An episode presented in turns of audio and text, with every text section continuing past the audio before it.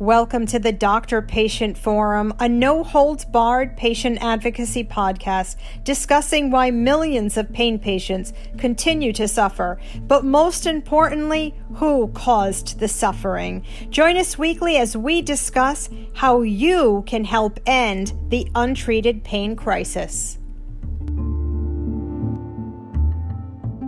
This episode is going to be about Opal, the new study that just came out of Australia. But before we get into it, I just want to say since we recorded this podcast, we have gotten some more information about the study. We were able to get the appendix. I will put the appendix in the show note, which includes supplemental information about the study.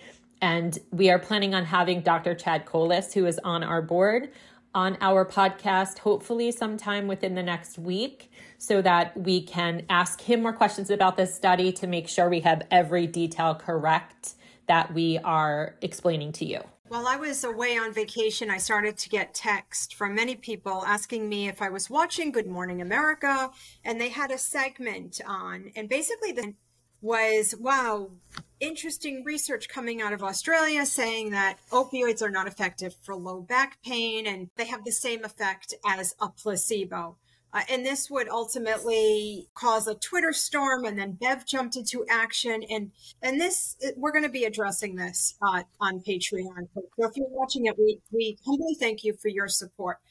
So Bev, we're going to try and really uh, yeah narrow this down. There's yep. a group of researchers out of Australia who we know have ties to anti-opioid organizations throughout the United States. Yeah. yeah. So let me tell you how this actually unfolded and and what happened in the order that it happened. So the end of June, I started seeing I have Google alerts for all this stuff, and I started seeing all these Google alerts for articles saying there was a new deprescribing guideline out of Australia.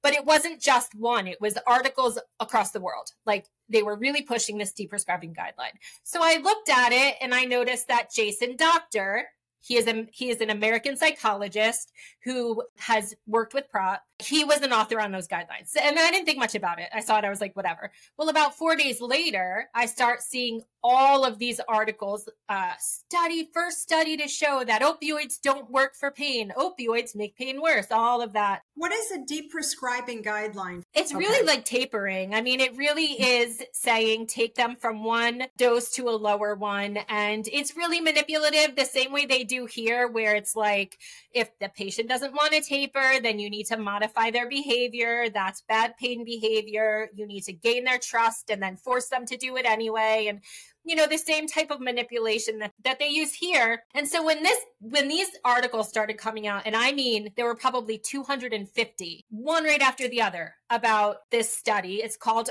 opal I still don't know what it stands for. If it stands for anything, I'm not really sure. It's a group of researchers in Australia and I think there's one doctor. They're mostly um, there's a PhD student, and they're mostly public health PhD people. And they decided to do this study on low back pain, acute pain for low back or neck pain, and opioids. So, as people know, you know, they say all the time we don't have any random con- RCT, randomly controlled trials or random controlled trials. And I'm going to explain that quickly the best of my ability. So that just means in a study, in these studies, normally you have a control group, which means in this case, the group that's getting opioids. And then the other group, which is a placebo group, they're not going to get any opioids, but they want it blinded, which means neither group knows who's getting what right? So that's basically what they did. And, you know, as Dr. Kollas has said repeatedly, it's not really ethical to do this for pain patients because you're really telling the patient, like, you might get nothing and you just have to be okay with it. And, you know, it could lead to really bad outcomes. And so that's why there's never really been a long, a long-term study like this. I wonder where they even found participants so they they struggled. They really they they tried on social media. They tried every way they could. And then they actually did have to adjust what they were saying that they would accept because it took them i believe 6 years to find 347 participants. 6 years um, and they got it from primary care doctors and emergency rooms or whatever. But before we get into the actual study, I want to explain to you how the study came to be. And then I want to briefly go into the flaws in the study design itself so that inevitably, if your doctor brings this up, you're going to be able to speak about it. This so here is a, a two minute interview in Australia with a pain doctor there and the lead researcher, Christine Lin. Giles Cooper was a fit and busy 30 year old until the pandemic saw him sitting more than moving. So I woke up one morning after quite a long period of um, sitting down and working and really struggled to get out of bed. His back pain took him to a GP who prescribed him opioids. I was in quite a negative spiral of taking some painkillers, getting some relief, um, doing a little bit of activity, um, the back becoming triggered. New research from the University of Sydney shows why people like Giles may struggle to feel better. The researchers studied almost 350 people with sudden neck or back pain. At six weeks, those given opioids had no better pain relief than those who were given a placebo. After 12 months, pain outcomes were slightly better in the placebo group. What we're saying is, based on the findings of our study, opioids shouldn't be used at all because they don't give any short term benefits in pain relief and they may lead to long term harm. Opioids carry risks of addiction, and the study found people given painkillers had a higher risk of misuse in the long term. But some pain specialists say current practices shouldn't change because the study didn't use treatments that doctors typically prescribe. The drug that they've chosen to use is Targin, which is an oxycodone naloxone combination, which is unapproved for use in acute pain and is actually not recommended by the Faculty of Pain Medicine for use in acute pain. For Giles, everything changed when he found a physiotherapist who used education and physical therapy to manage his pain. A lot of my pain was coming from my brain creating it as opposed to the actual injury. He's been off painkillers for six months and he's back playing sport. Okay. So oh, that bastard probably wished he never got involved with this. That's a really good summary of what happened in the there's several authors. There's christine Lin, there's an author chris Maher and several other authors. But what she said is what they're all saying to media caitlin jones too. They're saying our study shows that opioids should not be used for low back pain or neck pain ever even as a last resort even if nothing else works it should not be used and we need to update guidelines. So when I saw that, I was like, well, this must be a really strong study, right? So we started looking around to see if we could find the study. It took us a long time because Lancet wants you to pay $40 for it because um, this was published in the Lancet, which, as we know, there was another ridiculous Lancet report not that long ago. So anyway, this this was published in the Lancet. So I started looking up where did this come from? Who are these people? And then we started seeing ties to familiar names. In the Lancet, there was in 2018 a low back pain series. In that, they had several different articles. Uh, it was a series of three articles, and they had authors that we know Roger Chou, Judith Turner, all these other wonderful people that we know and love. And then from that, this is where Opal came from. That's what it, um, the author said. This is an extension for, of those. For, for people who don't know, Roger Chou is one of the original authors of the 2016 CDC guideline. And yeah. I believe he's out of OHSU, right? Oregon yep. Health. Yep, Science, Science University. University. Okay. Yep. And then he's also on AHRQ and you know, he signed the prop petition. He's he has so many conflicts of interest, but no one seems to care. Who's Judith Turner? Judith Turner has done things with prop and she works out of U of Washington also. And then Von Korff is also in Ballantyne. So when I saw on the Lancet, so far in what I was able to see of this study at that time, you see that Ballantyne, Jane Ballantyne, and Mark Sullivan from prop were personally asked by the Lancet to comment on the study, right? So right away we're like, well, that seems really shady. Why would they ask them of all people unless they have, you know, a goal in mind, which is their conclusion that opioids shouldn't be used for for acute pain even as a last resort. So from the little we could read of the art of the study, we started tweeting about it and reading about it and we we're like, "Huh, this study seems really ridiculous." I'm going to go into really quickly just about this study, what is flawed about it. This is what they did. They split it up into two groups, about 150 in each group, one placebo, one not. And they gave the opioid group that doctor was talking about, Targin. Now, Targin is a product. It is a Purdue Pharma product in Australia. that is oxycodone and naloxone combination long acting, slow release. They call it modified release there. It is not a short acting opioid. And it's not even approved for acute pain in Australia. And it is never used for acute pain in Australia. So right away, that's a problem. What they started them on was. I, ask, I, want to yeah. ask a question. Somebody brought yeah. this up.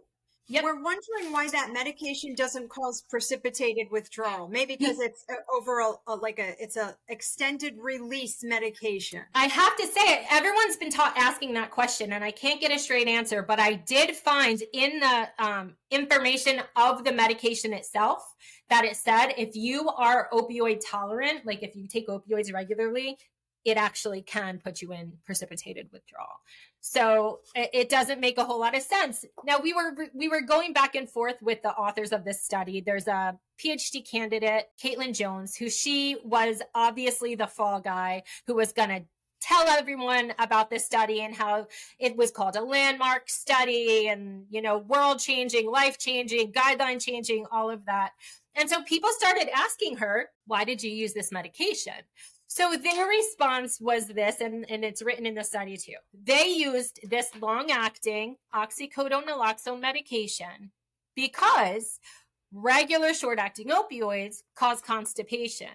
And if they didn't use this to prevent constipation, people would know whether or not they were in the opioid group because if you were constipated, they'd be like, oh, I'm in the opioid group. So they said, in order to keep the integrity of the trial and not to what they call unblind it, meaning you'll know which group you're in, they gave this medication for that very purpose. But this is a big deal because, like that doctor said, they would never use it. And I have two really quick videos. I, I really need to play that. It's just short clips is to use the lowest doses that are reasonable to control the patient's pain. And then the evidence is increasing that we really should try and avoid modified release or slow release opiates wherever possible. So that's just a quick clip where he goes on to explain that in Australia in 2022, they released more guidelines on acute pain and opioid stewardship and all of that. And one of their main points was when there is acute pain, you don't use long acting because they're not going to work. Mm-hmm. And they'll just kind of be in the background. Timing is crucial. Mm-hmm. And in my earlier presentation, I talked a lot about okay. slow, re- slow release opioids. And I think one of the advantages of focusing on immediate release opioids is that it's much easier to change the timing of those drugs. Mm to respond to incidents than it is for slow release, which just burn on in the background. Probably. Okay, so that's really important because this is in Australia itself. These are experts when they were launching their acute guidelines saying never use long acting modified release opioids. The other part about the medication dosage is they started the group with opioids on these long acting opioids, and they started with five milligrams of slow release twice a day. So we're talking over a course of 24 hours, these people were getting 10 milligrams slow release oxycodone, which is ridiculous because it's never going to work. It's not going to work. And then normally in a study, they would titrate it up, meaning if, if it didn't work, they would give them a little more and a little more and a little more until they got to an effective dose. But that's not what they did. They gave them one dose higher. So they went from five milligrams to 10 milligrams and gave them 10 milligrams twice a day over the course of an entire day. Long acting opioids are never really used for acute pain for that reason. It's not going right. to give you, it's not going to give you that relief of, of pain, right? It's, it's going to be, and so the reason they said is a constipation issue. I have my own thoughts as to why I think they did it. I mean, we did find evidence that they are looking to pursue litigation in Australia, just like we did. This Targin is a product of Mundipharma which is a Purdue product. So I think that's probably why they did it. But here's here's the other thing. Those deprescribing guidelines were also written by one of the authors of this study. Christine Lin wrote this and those deprescribing guidelines. There were like four or five authors on that guideline group most of which are very heavily funded by Indivior. So mm-hmm. isn't it kind of a coincidence that, you know, part of guidelines are like, if they can't withdraw properly, then let's give them Suboxone. And then so many of those people are funded by Indivior. And they're like, well, we weren't funded by Indivior to do these guidelines. Who cares? You're funded sure. by Indivior. You know, That's and right. and there's several different things that could be. Like Christine Lin is also she I also see her on, I, I, I see her on Twitter. Yeah. Uh, her yeah. Twitter is at Dr. Christine Lin, L I N. Yeah. And you know what I find, um, well, disgusting actually, is that all of these narcissists have backup, right? Yeah. You've got Christine Lin, yeah. and you've got uh, Caitlin Jones, and the other one in in the, Chris the United Maher. States, Chris Maher, right? That all of the healthy narcissists, they yeah. all have that because that but yeah. and, and, when we try to against these studies we're always accused of being funded which is what happened. And i was we were really trying hard to be very polite nice. and kind and nice because there's three of these authors that all were making the same claim our study shows opioids should never, ever be used for this type of pain ever. Doesn't matter if nothing else worked. And that's a problem because they should never make that conclusion ever. And so we were, we were pushing back and saying, but you, but this was just with a long acting, really low dose opioid and you're generalizing it to all opioids and they pushed back and then we even had some in our like in our own so-called community just kind of go off on us a little bit like you're doing ad hominem attacks and no we weren't doing they are but they are that's what exactly ad hominem exactly exactly and so that's what we, we yeah. we're always met with this when we speak out yeah. because we're truthful we're yeah. met with ad hominem attacks that's right that's right and so one of the lead authors chris Maher tweeted a few days days ago, in light of the discussion about our Opal study, I'm going to just leave this New York Post article here. And it was a New York Post article about how pharma pays patient influencers on social media. I mean, the same bullshit that you know that Andrew Kolodny has been saying. This is, they never address the issue. They always just say, we're paid to say this. And it's insulting. They also pay, they also pay Khloe Kardashian to promote Nurtec a migraine medication. Yeah, they everybody gets paid, and, but we don't, and that's the thing. we don't. We don't, and that's that's that's the thing. And so, as I said, Ballantyne and Sullivan were asked to comment, who, by the way, both are expert witnesses in opioid litigation. Jason Doctor, who is a psychologist in the US, who was on the deprescribing guideline group, also is an expert witness in opioid litigation, also has written papers with Mark Sullivan from PROP, but they don't consider that industry funded, right? So back to the series, there was these, this Lancet low back pain series. They had a call to action that was the third article, and then they had an updated call to action, which was printed in the Pain Journal, where Ballantyne is an editor, where they said, This is so important. We have to implement it worldwide. We are going to have a global conference. We are going to promote it everywhere. And they did. They had a global conference and they had to decide how are we going to implement this? And the, the one point I definitely want to make their reason for doing this is money. So they're saying low back pain globally costs so and so our world so and so billion dollars. And so we're going to figure out how to not have to pay that money. And so of course going after opioids is their way cuz they're like, well, because we had to pay this in opioids. And if we could just get them to self manage, if we could just get them to walk or go to alternatives or whatever, then we'll save all this money. So that was their, their purpose. But in 2019, in preparation for these deprescribing guidelines, Jane Ballantyne from PROP, Michael Von Korff from PROP, Judith Turner from U of Washington. They all got, and I think Chou too, they all got together and did an evidence review. So that just means they looked at all the studies they could find to see if anyone had ever done this type of trial before on low back pain for acute pain, right? So that was Jane Ballantyne, all of these prop people. And, you know, they concluded this study was so needed, right? So we finally get the PDF of this study. We've after asking repeatedly and Caitlin Jones being really rude about it by being like, I've given it to you so many times, but she didn't because we still didn't have access. We decide we read the entire study and you know to figure out okay, is this study worth anything and what can we do about it? So as I said, we definitely tied it to prop. We tied it to Roger Chou and now we're going to get into the study itself. Okay, so here's some of the issues. There's two groups.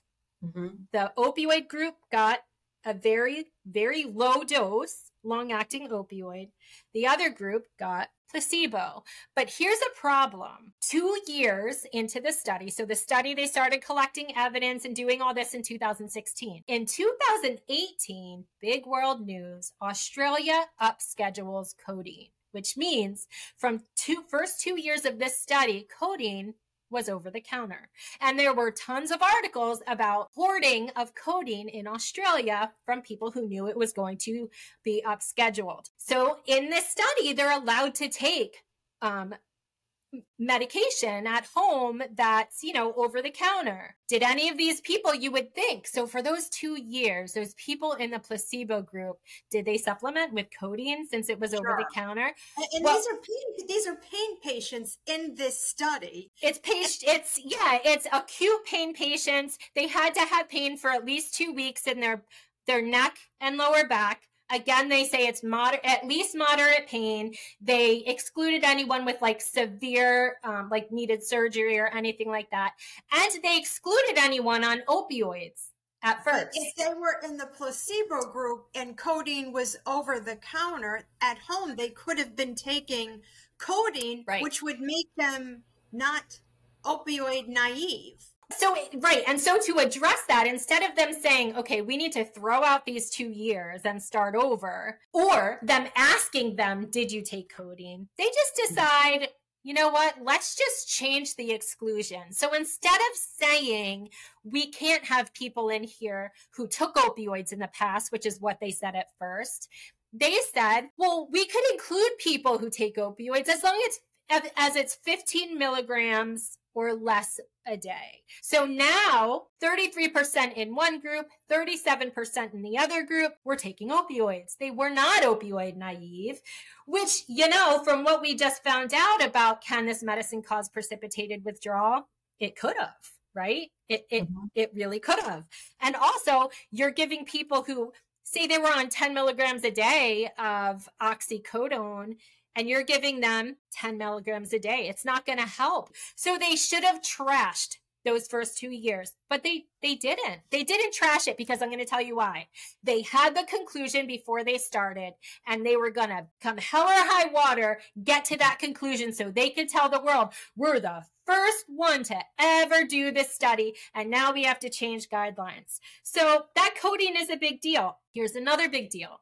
They said they had some compliance issues, but you would think, well, how do we know if they're taking the right amounts? How do we know if they're taking it at all? anything like that. And the next part is, and I asked this to Chad, yet to Dr. Kollas yesterday.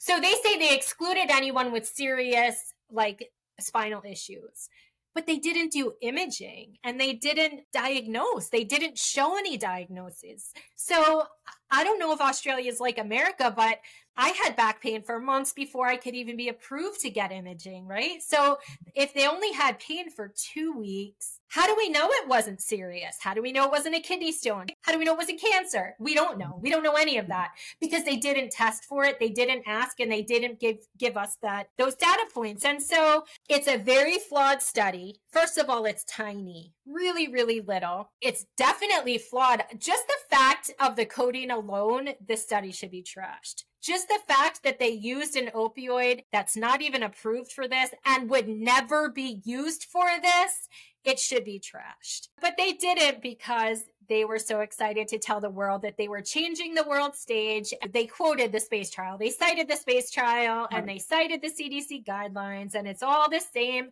ridiculous people coming to a really ridiculous conclusion because again they made it sound like people with low back pain are given opioids right away which not in 2023 they're not and they came with the conclusion that if nothing else works don't give it and they want that to be written into guidelines so what happens if Someone goes to the hospital because they have severe, sudden low back pain. The hospital tries everything, doctor tries everything, nothing else works.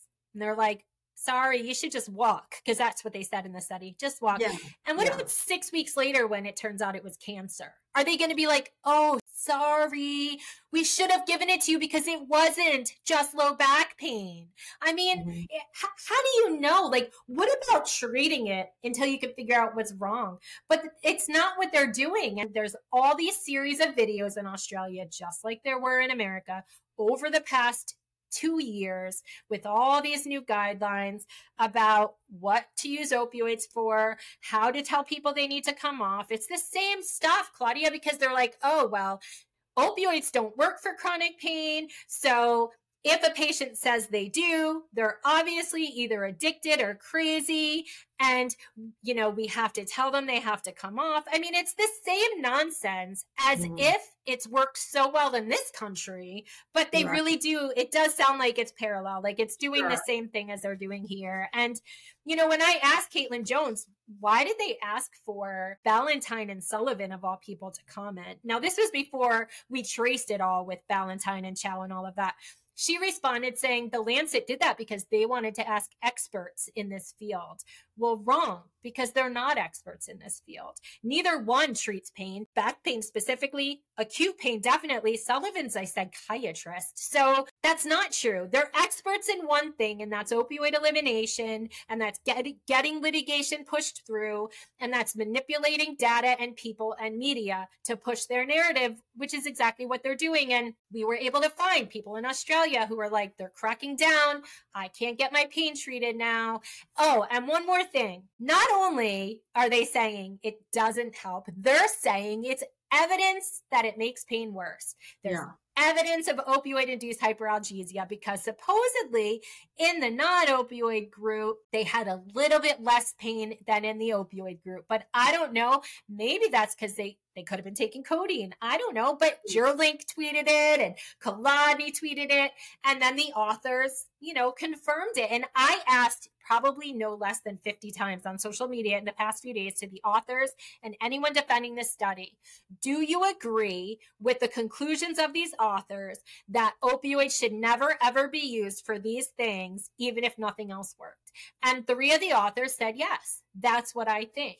I mean, I pushed back against William. He's he's a pharmacist who was sort of being really odd about this whole thing and i kept asking him do you agree and he never he would never respond but that's their conclusion and then people are like oh well it'll be okay because it'll only be applied to this group of people no it oh, won't No, no, no. Oh my God, the poor people of Australia. What they and they've already been cracking down in Australia because Yeah. I, I I see it on LinkedIn. But yeah I feel so badly. You know, we've al- I think we've bottomed out in the United States. oh, I don't so think bad get worse here. Um, Uh, yeah i mean Australia, they're going to really, they're going to get creamed. And I Yeah. wonder how many of these people involved in that study, or if any in the future, will be testifying in Australia's Yeah. opioid litigation. I mean, that's a really good question. And how many of these people are, these authors are going to be expert witnesses? I'm sure Ballantyne is, you know, running camps to teach them how to do it, right? I mean, I'm sure she Oh, is.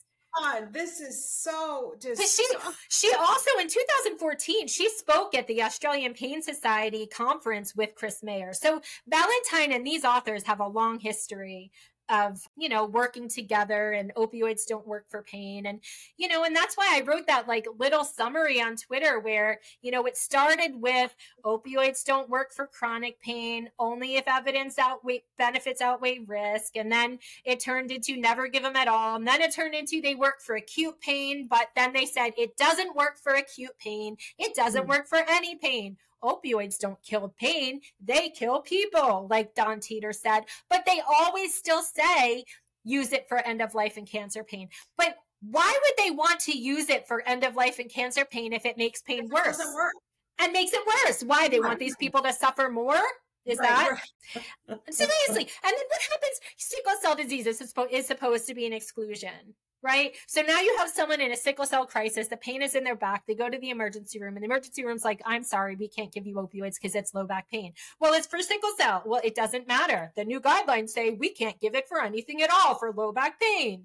Wow, what a shame! I don't know. I, what a shame. I hope that we didn't go through that too quickly, or that it makes sense. I will be putting in these notes. Listen, uh, Chris Maher yeah. tweeted, oh, you know, he's happily tweeted Opioids should no yeah. longer be prescribed to patients with acute low back and neck pain, according to Australian researcher. Wanna, yeah. Just yeah. unbelievable. Yeah, and media. I mean, I, when I tell you it was in every country, it was in India, it was Japan, it was in Denmark, it was in France, all over the U.S. And everyone is they are running victory laps. They're really yeah. saying this is the evidence we've been waiting for but really it's all just an extension of this lancet low back pain series that they had this vast implementation plan.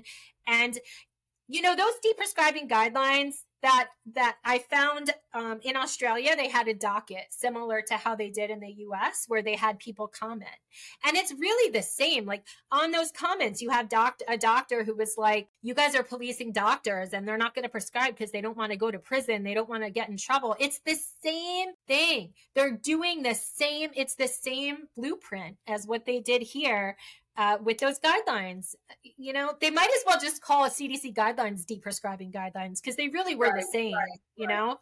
And, and once again, study participants were given medication in this trial that's not approved for acute pain and it's never would be given. It never would be given because it's not going to work. It's never. Right. And you saw two quotes from Australian experts on their new acute guidelines where they said it's really important that you don't use slow acting, long acting modified release for acute pain because it's not going to work. You don't use it. But they they used it. They chose to use it and they said the reason was because constipation. I mean give me a break. That's ridiculous. Sure. It's so abs- i feel like the opal study is a front for opioid litigation. I think it is. I think this whole series was i think the whole low back pain series was.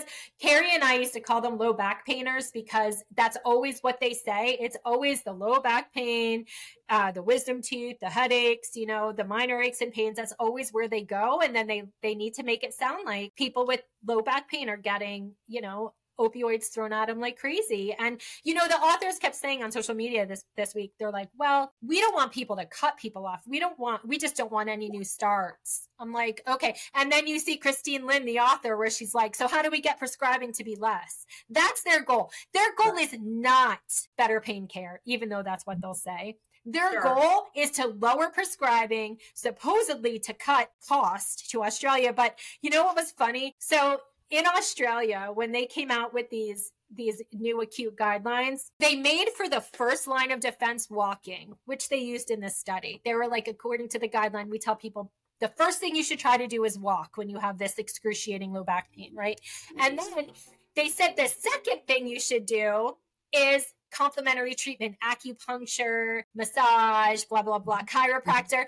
But it was so funny because the chiropractors and those people were so mad in Australia that they weren't put as the first line and that walking was just like here. It's just like here when the chiropractic societies and all those people comment on the CDC guideline, they're like, it needs to be one of the first things people do. It's the same thing. It's all about industry, industry funding. And I will say this a million times. They created a new industry of opioid elimination. It's like this huge umbrella, and under it, you have like interventional pain, you have multi district litigation, you have non opioid pharmaceutical companies, you have medical device companies, you have all of these things under opioid elimination.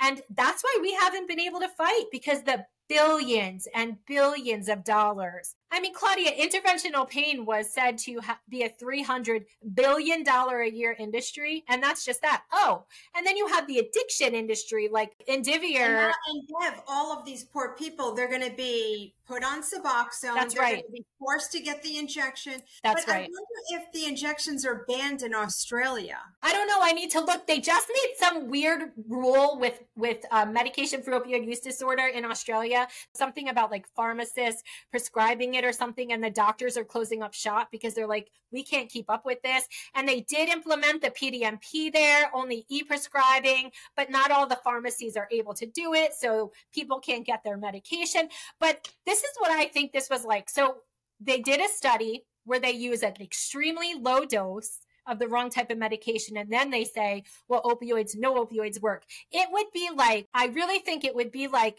if they did a study on opioid use disorder and they wanted to see about reducing cravings right? Where instead of using the right medication like Suboxone, they mm-hmm. use Belbuca. And then the people are like, I still have cravings. And they're like, well, I'm sorry. Bupe doesn't work for cravings, obviously. It's the same thing. Use the medicine people are going to use, use the dose people are going to use, and give them laxatives if you're scared they're going to have constipation. Give everyone laxatives. I don't know. Like, they're, that's ridiculous. It's a ridiculous statement. I mean, and it's such a small study that we know is going to be misapplied.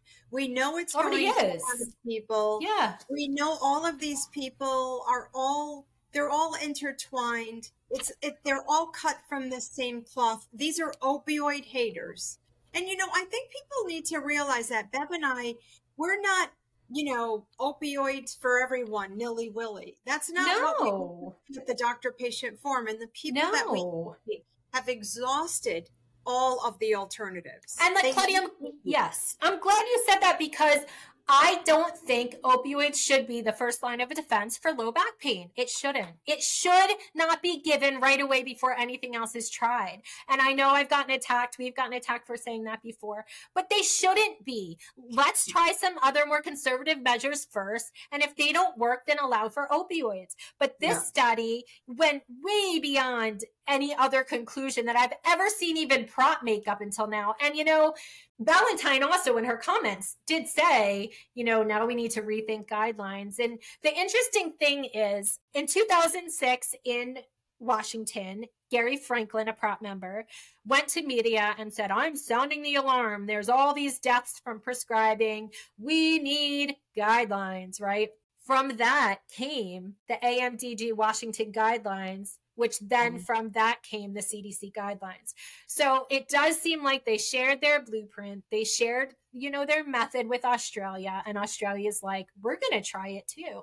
But I find it interesting that many, like, if you look at the Lancet, if you look at the Medscape, if you look at those comments, have you looked? All of the comments are doctors that are like, what are you talking about? This study is ridiculous. It's not a landmark study. So it's not just us. And, and you said it's $40 to access this study? So it's $40 through the Lancet, but we were able to get a PDF of it. And I put, so I I put an article on our website, the Doctor Patient Forum, with the PDF of the article and some links. In the show notes here, I am going to put all of these links we talked about. I'm going to put, you're going to have it in the show notes. And if you have any comments, you know, email us, bev at the drpatientforum.com or Claudia at the drpatientforum.com. This is Medscape landmark trial shows opioids for back, neck pain no better than placebo, written by Megan Brooks. On the left side, you'll see a little like message icon. There's 96 messages in there. So much is missing from this ill conceived study. Did I miss something? I mean, everything, everything people are commenting is how terrible it is. Like, I don't see one commenting, what anyone saying that it was a good study. I mean, it's not valid. This study is bad. This study is flawed, blah, blah, blah. And so it's not just us. You know, of course, they wanted it to sound like it was just us. So, Bev, what are people saying about the Opal study coming out of Australia? On Medscape, there were 96 comments with doctors um, and patients alike. And seems like almost every content, uh, a comment is about how flawed the study is, how flawed the conclusion is, and how this study doesn't prove what the authors are are saying they prove. And what a, you know, I love it because these authors, they were probably high fiving each other. Oh, like, yeah. Great job. And now they're yeah. being creamed on social media. Yeah. Not only was this a flawed study, but there's no there's no truth to this study.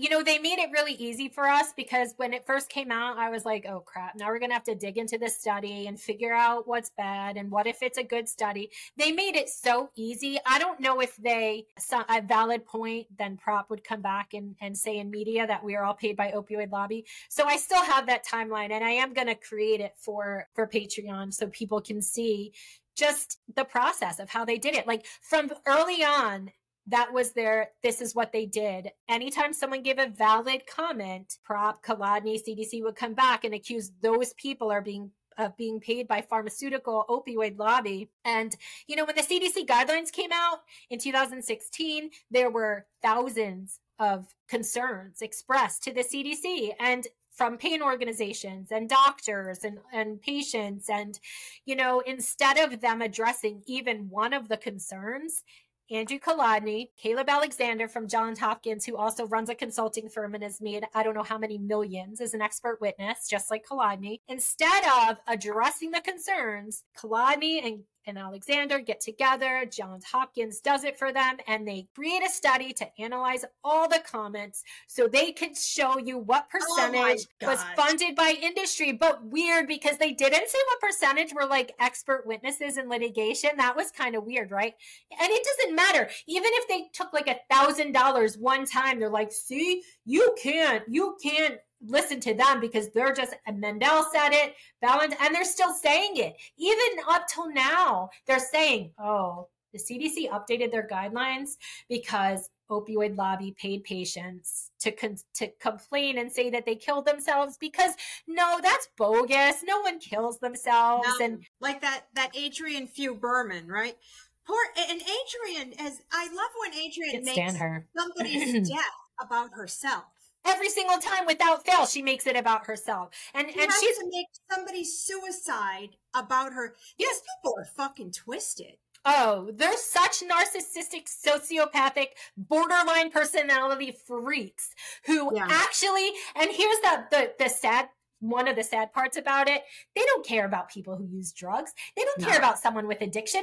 They no. just pretended to care about them so that it can make money. And I got man, I got attacked on social media this this week because I made a statement that just because you lost a child tragically Oh, to, yeah, oh, yeah. Oh, doesn't I, I was attacked by a pain patient doesn't make you an expert to dictate policy because Gary Mendell and Judy Rummler, these people dictated policy and they exploited the grief of all these other parents who thought that they were doing something good that would prevent deaths. And mm-hmm. it doesn't make you an expert.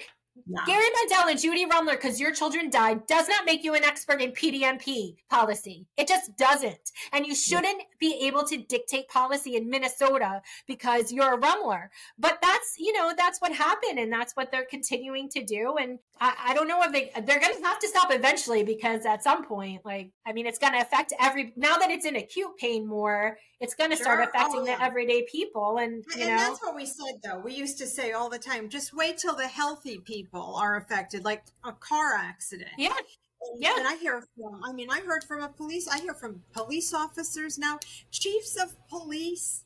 Right DEA? How about the retired DEA former, agent? Former DEA agent. And FBI. the justice. Yeah. Homeland Security. Supreme uh, Court Justice's son with ALS it's affecting everyone. And then they put out these studies in media and they're like, oh, second someone goes to the doctor, they're throwing a hundred pills at them. Are you crazy? Like you could go in with your limb hanging off and they're going to be like, oh, this might be psychological. I don't, I really don't think. How about the video you showed me yesterday on TikTok where that poor woman, the nurse has her pain medicine in her hand and she won't like, give it to her until she stops crying. Like, Right. Who are you to do that? Right, right. There's no crying allowed. You know, it has to. It's a it's a dance, and you can't miss any of the moves when no, you. That's true, and that's why, like, we did have a pain patient who um, she's a she's a she's a great advocate, and she recently was dismissed from her doctor, and she had such an amazing follow up experience with this doctor uh, where I want to use her experience to show people this is what you do. I kind of want to do like a role play of like, this is what you don't do when you're at a doctor's office. This mm-hmm. is what you do. Because, you know, we have that podcast about it, what to say, what not to say, what's considered drug seeking, what's not. These aren't rules that we made up. We're just trying to mm-hmm. show you the best way that you could possibly be treated like a human being in the doctor's mm-hmm. office. But yeah, we, we're going to do a lot of those kind of podcasts where we play actual recordings from from appointments where patients recorded their doctor and, you know, to help you the best chance you have to be, you sure. know, to be treated like a person. Excellent work once again, Bev. Oh, I want to mention Claudia, Carrie Judy, who is a researcher with our organization. She again was my partner in crime. Like, if I tell you for the past week, this is all we talked about. Like, it's it is obsessive, but I just feel like if we're not going to do it, no one's going to. And then Chad Kollas, who's also on the Doctor Patient Forum board, and so yeah, we spent this week really focusing on this. I was supposed to be uh, recording Dopesick Lies, but that's going to come next because this was more important to get out. Excellent, excellent. And folks, we we we really thank you for your support supporting this patreon page.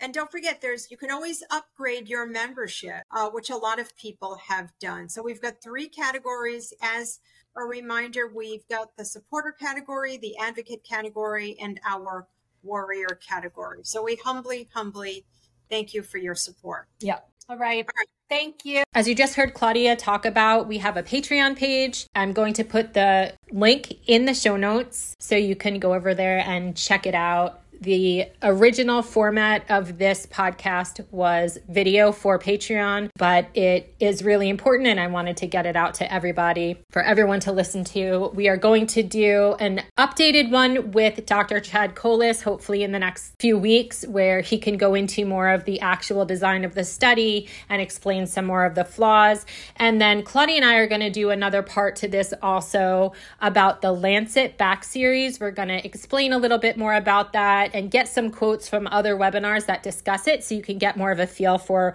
why this OPAL study even took place. And then also, there are some webinars on YouTube from Australia because they're also implementing uh, like a, an opioid stewardship program and a deprescribing guideline. And it all works together since the study was in Australia. So I plan to take some excerpts from that also and put it all together in a video for you in the next coming maybe month so that you can understand what's really going on and how this is affecting the US and not just Australia.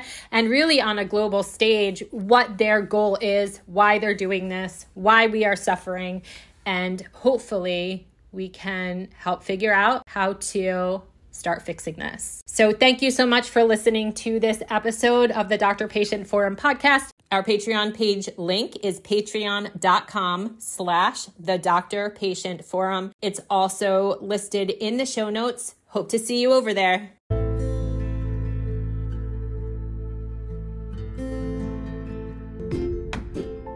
Thank you once again for listening to our podcast. If you're enjoying our podcast, please follow us on Spotify, leave us a review on Spotify or Apple Podcasts, and share with anyone that you think might benefit from this information.